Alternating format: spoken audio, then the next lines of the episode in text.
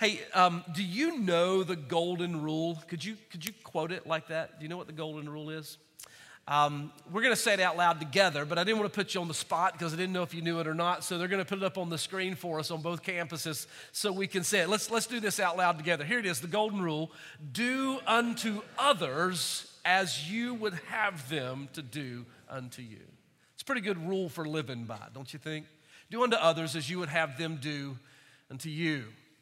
Now, most of us were taught this really simple and yet very moral ethic for living as children. It went something like this Don't hit your sister. You don't want your sister to hit you. Don't bite the kid in your class. How would you like it if he bit you? Right? Don't lie. You don't want people lying to you. Don't, don't uh, take something that doesn't belong to you. You wouldn't want somebody to do that to you. It's good instruction. It's really great parenting to teach our children to live by the golden rule. Most of us know it, but what many of us don't realize is that the golden rule emanates from the teaching of Jesus Christ. Did you know that? The golden rule is in Scripture. Matthew chapter 7 and verse number 12. Listen to what this verse says. Therefore, all things whatsoever you would that men should do unto you, do you even unto them. For this is the law and the prophets. What you have in King James English from the words of the mouth of Jesus is the golden rule do unto others as you would have them do unto you. Therefore, whatever things you would that men would do unto you, you should do also unto them. But what I find particularly interesting in Matthew 7 and verse number 12 is that that statement, that golden rule statement, is then ended with this statement. Jesus says, For this is the law and the prophets. For this is the law and prophets. By the way, can I ask you a question? Does that statement, this is the law and prophets, or this is the summary of the law and prophets, or this, this encapsulates the law and prophets, does that statement sound familiar to you? Do you, do you remember that statement maybe from last Sunday as we were talking about the greatest commandment? We were reading it in Deuteronomy 6 and in Mark 12 last week, but you'll find it also in the text I asked you to turn to today in Matthew chapter number 22. Let me read it to you. Look in verse number 36. Matthew 22 and verse number 36. So the question is asked, Master, which is the greatest commandment? Jesus said, This is our lesson last week. You shall love the Lord your God with all of your heart and with all your soul and with all your mind. This is the first and the great commandment. And then verse 39, and the second is like it, or the second greatest commandment is like it. Here it is Thou shalt love thy neighbor as thyself. Verse 40, on these two commandments hang all of the law and the prophets. There's that statement again. So, in the, in the Sermon on the Mount in Matthew 7, Jesus says, Live by the golden rule, do unto others as you would have them to do unto you, for the whole law and prophets hangs upon this. And in Matthew chapter 22, he says it again the greatest commandment is to love God with all your heart, soul, and strength, heart, mind, soul, mind, and strength. And the second greatest commandment is to love others as yourselves. And on these two commandments hang all the law and prophets. Simply put, this golden rule, this second commandment, second great commandment, is in fact the golden rule. And what Jesus says is that everything else in the law hinges upon or points to or enca- is encapsulated in that golden rule. Have you ever considered how many times the Bible commands us to love one another, to love our neighbor as ourselves. Many, many, many times. Let me give you just a few examples. Leviticus 19 and verse number 18 says this You shall not take vengeance or bear a grudge against the sons of your own people. Now, let me just stop right there. I could stop and preach for a minute, couldn't I? You shall not hold a grudge. You shall not take vengeance. But rather, he says in Leviticus 19 and verse 18, but rather you shall love your neighbor as yourself. Well, I don't want to do that. Well, then he goes on to say, Well, I am the Lord. So this is my command. Galatians 5 and verse 14 For the whole law is fulfilled in this one word you shall love your neighbor as yourself. Romans 13 and verse number 9. For the commandments, the commandments like you shall not commit adultery, you shall not murder, you shall not steal, you shall not covet, and any other commandment, these are all summed up in this word. You shall love your neighbor as yourself. Do, do, you see what, what's happening in the, in the scriptures over and over and over? What the Bible is saying is when you take it all and distill the commandments of God down into what does it, uh, what matters? What is it that you're saying to us? He says, I want you to love God and I want you to love your neighbor. James chapter 2, verse number 8 says something uh, similar. He says, If you really fulfill the royal law according to the scripture, you shall love your neighbor as yourself, then you are doing well. I think you'd agree with me that God puts a high priority on this command that we love one another. So I want you to do something right quickly. Just turn to your neighbor and look at them. I don't know if you know them or not, but just say, hey, man, I love you. Just tell them, I love you. Now, that might seem overly simplistic and very shallow, and it is, but we're going to talk about why we did that in just a minute. Hey, so welcome to week number three of five weeks where we're thinking together about five to survive. In these weeks, we're considering this great word of advice that we receive from Solomon in Ecclesiastes uh, 12 and verse 13, where he says, For let us hear the conclusion of the whole matter. What's, what's the end, at the end of the day, what do we need to know? And Solomon tells us we should fear the Lord and keep his commandments, for this is the whole duty of man. And so, in these weeks together, we're considering what are some of the most important commandments that God has ever given us. Not minimizing any of them, but seeking to discover what are the five, the top five anyway, commandments that God might have given to us. Two weeks ago, we began in the book of James where we heard that command of God where He said, Pure religion, undefiled religion before God the Father is this, that you would love orphans or visit orphans and widows in their affliction and keep yourself unspotted from the world. And we, we learned on that week about the value God places on the weak and the hurting and our command, the command He has given us to go and to help them and to lift them up. And by the way, I don't know if you know this yet or not, but on that particular Sunday, we introduced that Bigogwe project where Brookstone is, is sponsoring an entire Compassion International project in the northern mountains of Rwanda 250 children that needed to be adopted. And I'm happy to tell you, Brookstone Church adopted all 250 of them, and a few more from some other places because we had more than 250. So that's awesome. Way to go. Pure religion and undefiled. In week number two, last week, we talked about this idea uh, that I've been mentioning this morning of loving the Lord our God with all of our heart, soul, mind, and strength. And today, obviously, we're talking about loving your neighbors yourself or loving one another.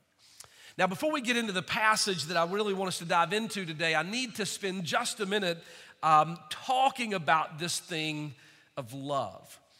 Because just a moment ago, I had you turn to the person sitting next to you and say, I love you, and that felt very shallow.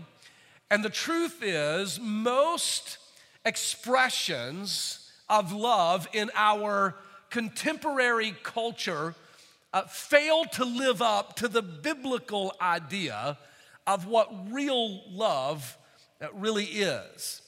For us, very often, love is a very shallow, or expressions of love are very shallow expressions of a very uh, shallow and oftentimes selfish emotion. Now, part of the problem is we only have in English one word for love, and it's the word love, right? So we use this four letter L O V E, this word, to express our affection for someone or our feeling about something or our attraction to something. We use the same word to express all those things, right? So when I say, I love Tracy, my wife Tracy, You, you know what I mean by that. I love her. It's a, it's a devoted kind of love. It's a romantic love. It's a, it's a love that's an old love now. Almost 40 years I've been loving her. I, I love Tracy. You know exactly what I mean. When I say in the next breath, I love my grandmother, well, it means something similar but obviously it means something different as well, right? But I use the same word to express it. If I say I love Tracy and I love my grandmother, you automatically are able to, to, to tease out the differences between the way I love my grandmother and the way I love my wife. And then if I say in the next sentence, I love potato chips, and I do, by the way, love potato chips. I think there will be potato chips at the marriage supper of the Lamb. I believe it.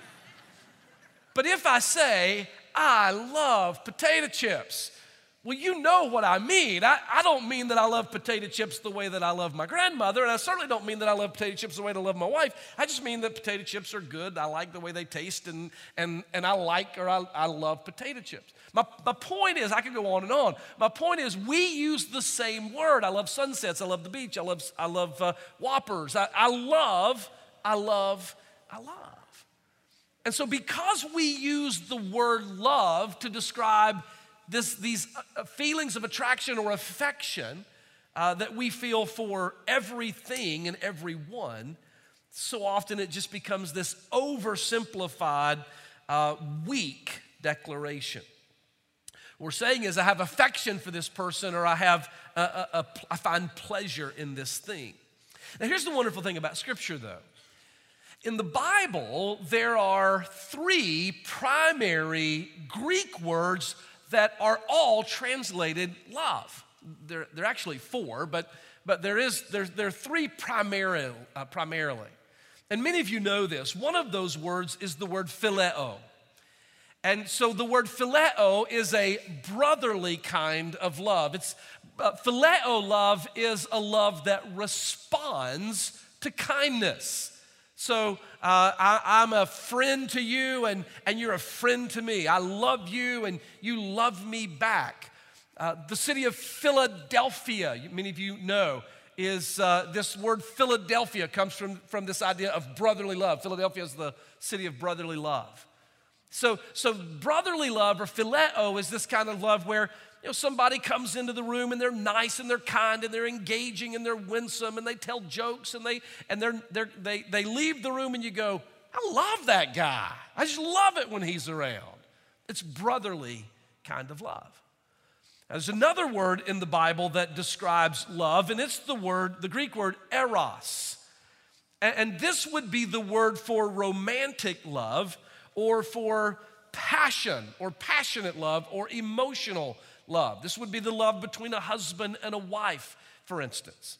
So, again, eh, you would use a different word if you were describing how you loved your wife as opposed to how you loved your friend if you were speaking the Koine Greek.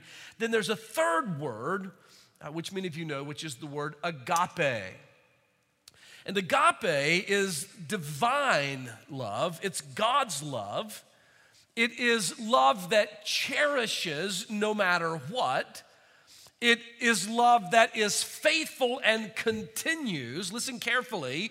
Agape love, unlike phileo, does not depend on the way that you love me in order for me to love you back. Uh, agape love keeps on loving regardless of whether or not that love is reciprocated. Agape love is a love that is demonstrative or benevolent, that is, it acts in loving ways Maybe one of the best ways to say it is that agape love is not an emotion so much as it is an action. It's not a noun, it is a verb. And so, this is what Kim and the other ladies here at uh, this campus, Johnny over at, Weaver, at the uh, Merriman campus, were singing earlier that they will, brethren, they will know us by our what? Shout it out. They'll know us by our, our, our love. What that song says and what scripture teaches, listen carefully, is that believers' lives are not distinctive. They're not, they're not distinct by emotion or affection or expressions, they are made distinctive by our actions. What sets the life of a believer apart is the way in which we love, not the way in which we say that we love. Agape. Now, the, the word agape is found in the New Testament. It's translated in the New Testament um, a little more than 300 times. Almost all of those times in the King James is translated love. If you have a more modern translation of the Bible, every time it's translated love. But in the King James, about 10% of the time, the word agape is not translated uh, L O V E, love, it's translated charity. Charity. And I really think that this word, charity, gets to the point of agape. Because the word charity helps us to understand this idea of active benevolence, of loving in such a way that it loves to the benefit, or we love to the benefit of another. And it is this kind of love, this kind of agape, consistent, persistent, uh, non reciprocal, not only waiting to be loved and then I love in return, but this, this faithful divine love that God calls us to.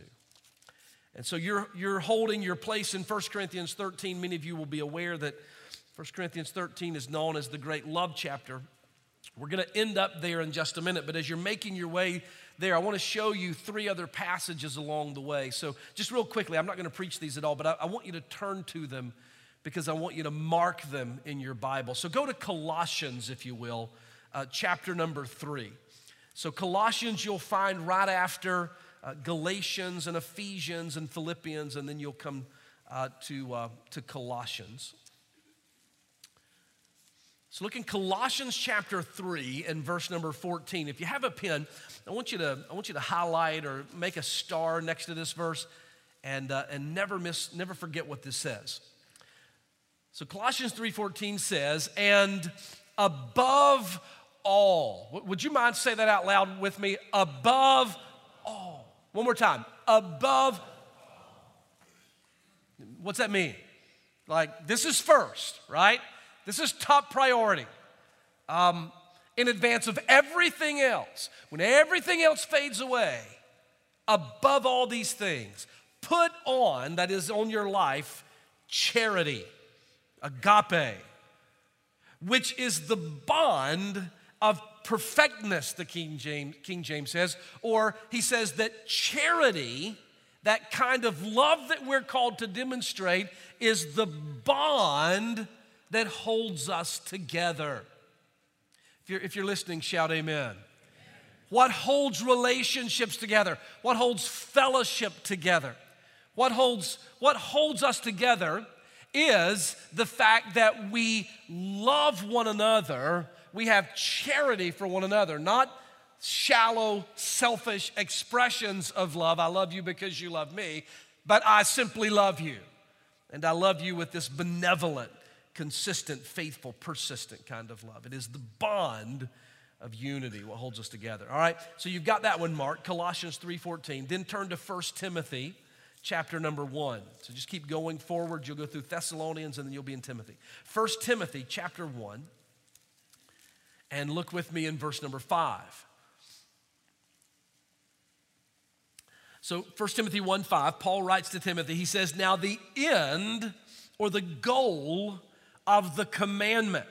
Stop right there. Here's what he says Everything that I'm teaching you, and everything that I'm teaching you to teach others, should all end up in this place. The goal that we're trying to accomplish, what, what the Word of God, what the commandments of God, what the Spirit of God is working to produce within us, the goal of it all is this in our lives charity out of a pure heart and of a good conscience and of faith unfeigned or authentic faith. Here's what he says. Here's what I want you to know, Timothy. If you take everything that I'm saying, here's what we're trying to accomplish that we would, we would live out of a pure heart with an authentic faith that expresses itself to those around us in charity, in agape love. All right, you've got that one marked. 1 Timothy 1 and verse number 5. This is the end or the goal of the commandment. Keep turning forward to 1 Peter chapter 4. So go right through the book of Hebrews, and you'll be in James and then First Peter. First Peter chapter 4, and look at verse number 8. First Peter 4 and verse number 8. So Peter writes, and above all things. Would you say those words with me? Above all. One more time, you didn't say it like you meant it. Above all things. This is tops. This is the first foot, this is the goal. This is what we want to accomplish. This is what's going to matter at the end of the day. Above all things, have fervent, passionate charity among yourselves. Why should we do that? I love this. For charity shall cover a multitude of sins. Now, look around. We are a multitude of sinners. And because we are sinners, our lives have, we're infected with multitudes of sins. And here's the reality of every one of our lives and all of our relationships. When we are in relationship with one another, we are at some point along the way going to disappoint one another because we're all human and we're all going to fail. And this is the reason that we don't need to expect perfection from one another, we need to expect love from one another. Because love covers a multitude of sins. What does it mean? It means that it knows about them and it loves anyway. It pushes right through the failures and the faults and the mistakes, and it clings to that person in love anyway. This is what God calls believers to, look, to be like. This is above all, this is the goal of the commandment that we would love in this way. All right, so all of that to get us to 1 Corinthians 13, which most of you could quote part of it anyway without even turning, but don't do that. Turn to 1 Corinthians 13. Let me read this passage to you. 1 Corinthians 13, I'm going to begin in verse 1. Paul says, Though I speak with the tongues of men and angels and have not charity, I am become as a sounding brass or a tinkling cymbal. And though I have the gift of prophecy and understand all mysteries and all knowledge, and though I have all faith, so that I could, with my faith, remove mountains. If I do not have charity, I am nothing. And though I bestow all my goods to feed the poor, and though I give my body to be burned, if I have not charity, it profits me nothing. Charity suffers long and is kind. Charity does not envy. Charity does not vaunt itself, it is not puffed up, doth not behave itself unseemly, nor seek her own. Charity is not easily provoked, it thinks no evil. Charity rejoiceth not in iniquity, but rejoices in the truth. Charity bears all things, believes all things, hopes all things, endures all things. Charity never fails. Skip down to verse 13, if you will. And now abides faith, hope, and charity, these three. But the, what's the word? Say it out loud with me. The greatest of these is charity. A really simple thing I want you to know today. Jot it down if you will. It's just that Paul would say to us that nothing matters more than how we love? Nothing. I mean, that point's already been made by our Lord Jesus, right? And, and, and by Peter and by Paul.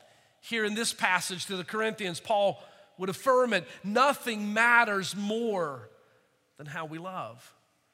Now, don't misunderstand me. I mean, let's be honest. There are a lot of things in life and in the church, there are a lot of things that matter a lot. There are a lot of important issues of life that we need to be interested in and concerned about and, and pursuing and achieving. You know, in life, we would say things matter like my health. My health certainly matters, and my relationships matter, my happiness matters. Well being matters, my finances matter. I could, you, you and I could list maybe dozens of things that are really important, vital things in life that, that really matter.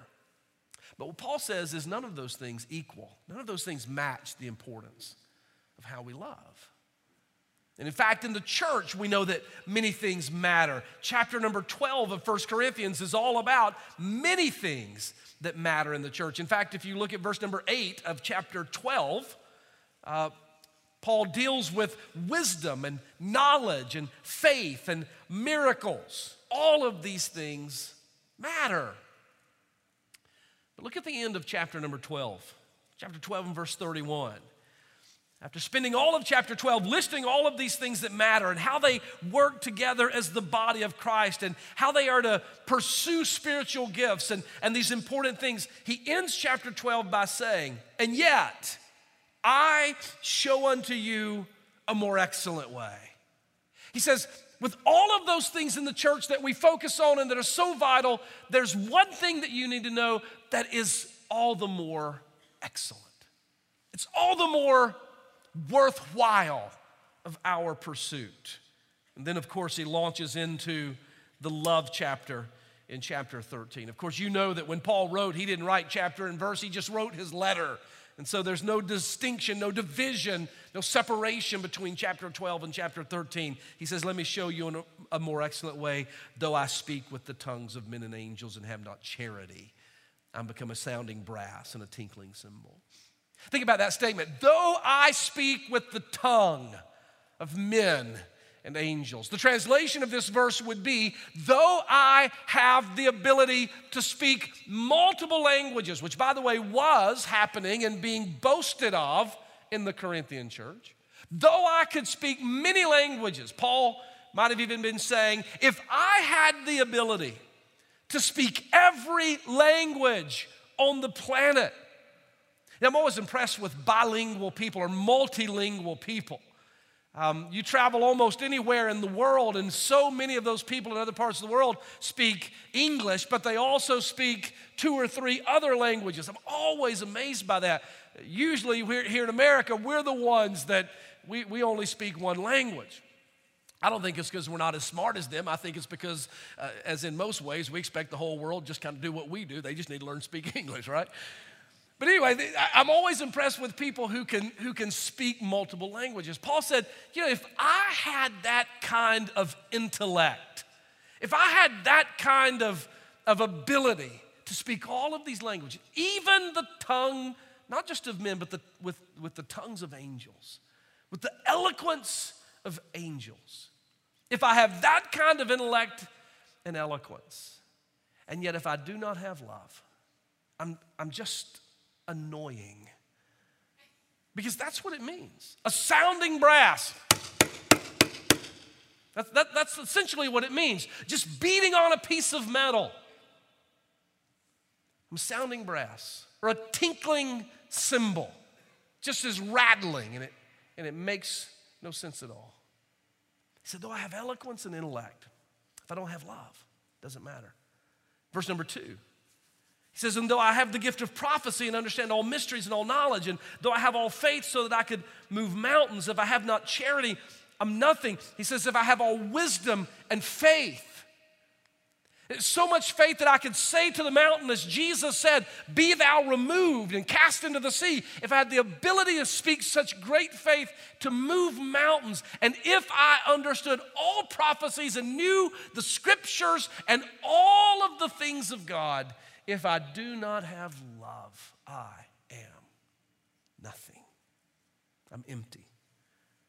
Verse number three though I bestow all of my goods to feed the poor, and it, even if I give my body to be burned and have not charity, it profits me nothing. If I have great generosity and absolute devotion, so much so that I would be willing to die for my faith, if I fail to love, it will have no reward. Do you see the superlative nature that Paul puts upon this value of love?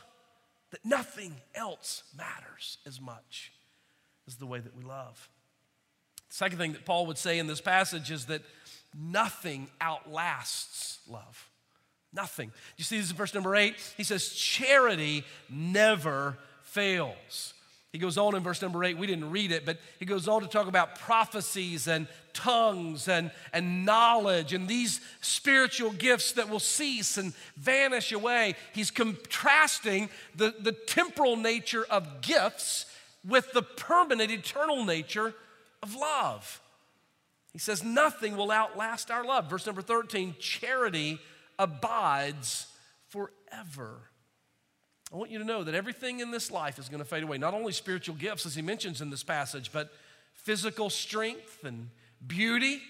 It fades away. Can I get a witness from anybody in the room? it does, doesn't it? The older we get, the weaker we get. We, we, our beauty, our strength begins to fade. And so, so those things are going to fade away and wither. Buildings and bank accounts will crumble. Years will pass, and should the Lord tarry, we'll all die. But as all these things around us, our gifts, our resources, our wealth, our bodies, and our very lives crumble and die, what will remain forever will be the way that we loved one another. Nothing will outlast love. The third thing that Paul would say is that nothing impacts a life like love does. These are this is kind of the heart of chapter number 13. It's verses 4, 5, 6, and 7. And in these verses, Paul gets super practical.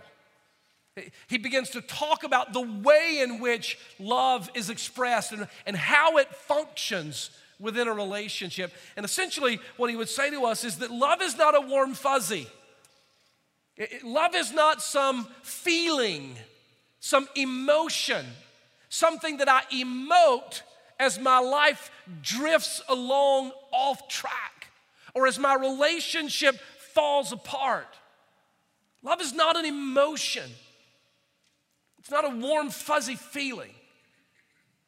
We live in the world of emotions, don't we? we everything's about how I feel about things, everything's about emotions. We, we can't even text anymore without emojis, right? We've gotten to the point we can't even express our intellectual thoughts and words. We just go,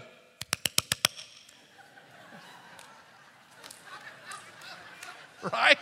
Or it's, it's all emoji, emotional, emojis. We emote. He, he says it's not, love is not a, a feeling, a warm, fuzzy feeling that we hope stays constant. Here's what he would say in these verses love is like a mighty river it's like a, a current of, of water that, that cuts through the, the, the valley and determines its own path. It makes a way.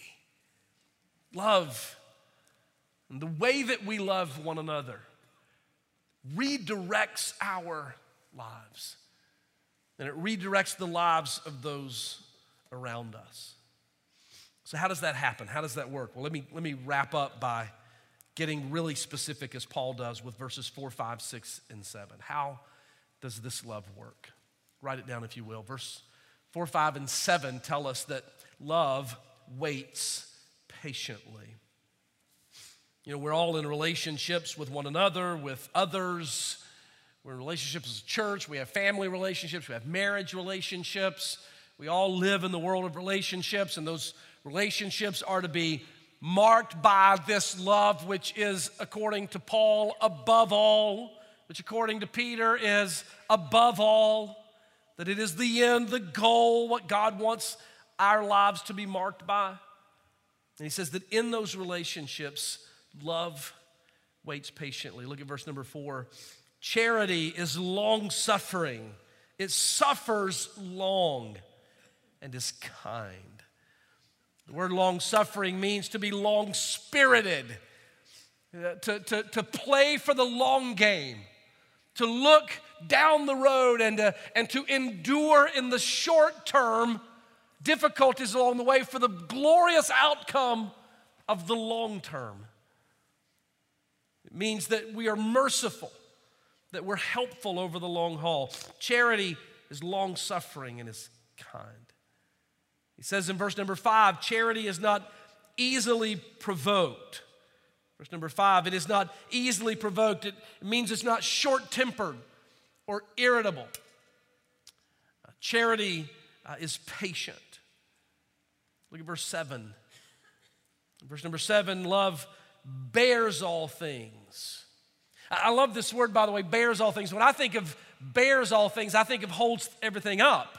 It, it, it, it sustains all things, but that's not what the word means. The word literally means to, if you're listening, say amen. It means to, like, like you would, you would um, build a roof over to protect, to shield. Love, here's the way to say it love covers all things. It's the idea of a bandage. If, you if you have a wound and you put a bandage on the galls and you cover it, and the covering uh, tends toward and, and facilitates healing. That's what love does. It bears all things, it believes all things. Now, love isn't blind. Love doesn't mean if I'm loving in my relationship that I just believe everything that this lying person has been telling me and I know they're lying, but if I love them, I have to believe them. That's not what it means at all. But it means it assumes and hopes for the best. And while in the moment, in the reality, we may know we're not getting the best, but love assumes that the best will come. It hopes all things, it expects all things, it endures, it perseveres, it endures all things. The fact is, love in a difficult relationship will bear patiently. Secondly, he says that love puts others first. Verses 4 and 5 Love does not envy. Verse number four love, uh, charity suffers long and is kind. Charity envieth not. To not envy simply means that it rejoices in what is best for another. Love says, what matters most is not what is best for me, what matters most is what's best for you. I love you, therefore, I will pursue what is best for you. And if I always pursue what's best for me, who do I love dearly? I love me. So he says, love will not envy or love will not always want the best for ourselves. Love will pursue what is best for, for another. Love does not vaunt itself and it's not puffed up, verse 4 says. It's not self promoting or self protecting. It's not always about me. It's not haughty or arrogant. Verse 5 says the same thing. Love does not seek her own, it does not demand its own way. Thirdly, not only does love wait patiently in a relationship, and love puts others in the relationship first, but thirdly, love pursues what is pure. Love tends toward, love leans into purity. Verse 5 love does not behave itself unseemly. The word unseemly means disgracefully or dishonorably. When we love, we act with honor, and we do not behave ourselves unseemly. He says in verse number five love thinks no evil, it's not conniving or manipulative, it has no evil intent. Verse number six love does not rejoice in iniquity, but love rejoices in the truth. It never smiles at a hurt or an injustice, it rejoices and celebrates what is sincere and what is authentic. So, over and over, what Paul would say is, the command of Jesus is that you would love your neighbor as yourself. In fact, Jesus even went on on the night of his arrest, took that a step further as he's telling them the Holy Spirit is coming. And he says essentially, by the power of the Holy Spirit, I want you to love yourselves not just as you uh, love your neighbors yourself, but love one another as I have loved you. He even takes the bar higher. But we love one another and we do this because this is the goal of the commandment. This is the golden rule upon which all the law and prophets hangs. This is what Paul says repeatedly is above all that we would love one another. So, loving others looks like merciful, self sacrificing, pure, patient devotion to what is best for another. Can I say it again? Love is not a warm and fuzzy, you make my heart go pitter patter. Love is merciful, self sacrificing, pure, and patient devotion to what is best for another. And may I just say, if you wonder how in the world could I do that, I've never seen anybody do that. Nobody lives like that, do they? Jesus Christ has loved every one of us in this way. It is His self sacrificing, merciful, patient devotion for us that took Him to the cross and that loves us with new mercy every single morning. So, Pastor, who should I love this way? Who is it that I should direct my love for, uh, uh, toward? Well, Matthew 5 44, Jesus says, Love your enemies. So if you just want to kind of start there and begin to work your way in, that's a good place to begin, right? God, give me grace to be patient and merciful and self sacrificing and pure toward my enemies. Love your enemies, those who have wronged you. Secondly, Matthew 22 39 says, Love your neighbor. Those we come in contact with, those that we encounter, those who know the Lord and those who don't know the Lord, those whose lifestyles match ours and whose lives look like ours, and those whose lifestyles and worldviews look nothing like ours. Love your neighbor. By the way, Jesus once gave this commandment love your neighbor as yourself, and there was a particular scribe who said unto him, so who's my neighbor? Seeking to justify himself. Oh, yeah, who, who should I love like that? And do you know Jesus' response in Luke 10? It was the parable of the Good Samaritan. He said, That's your neighbor, the one who fell among thieves and is laying in the ditch, half dead. Love your enemies this way, love your neighbor this way, and then love one another this way. This is the this is the verbiage of the beloved, of the, of the church. Love your brothers and sisters in Christ this way. Let that be the, the character of our church. And then Ephesians 5 would say, Love your family this way. Husbands, love your wives this way. Merciful, self sacrificing, pure, and patient devotion to what is best for your wife, for your husband, for your kids, for your siblings, for your parents. We love our families this way. Here's the point. If y'all are listening, shout amen. amen. Here's the point that the, the scriptures tell us that there is nothing in this life that matters more than loving God and loving one another. And that when we decide that we will engage our will and love one another, or love God supremely, and love one another as ourselves, even love one another as Christ loved us, then we are beginning to have lives that are becoming distinctive. Brethren, they will know us by our, say it, Let's pray together.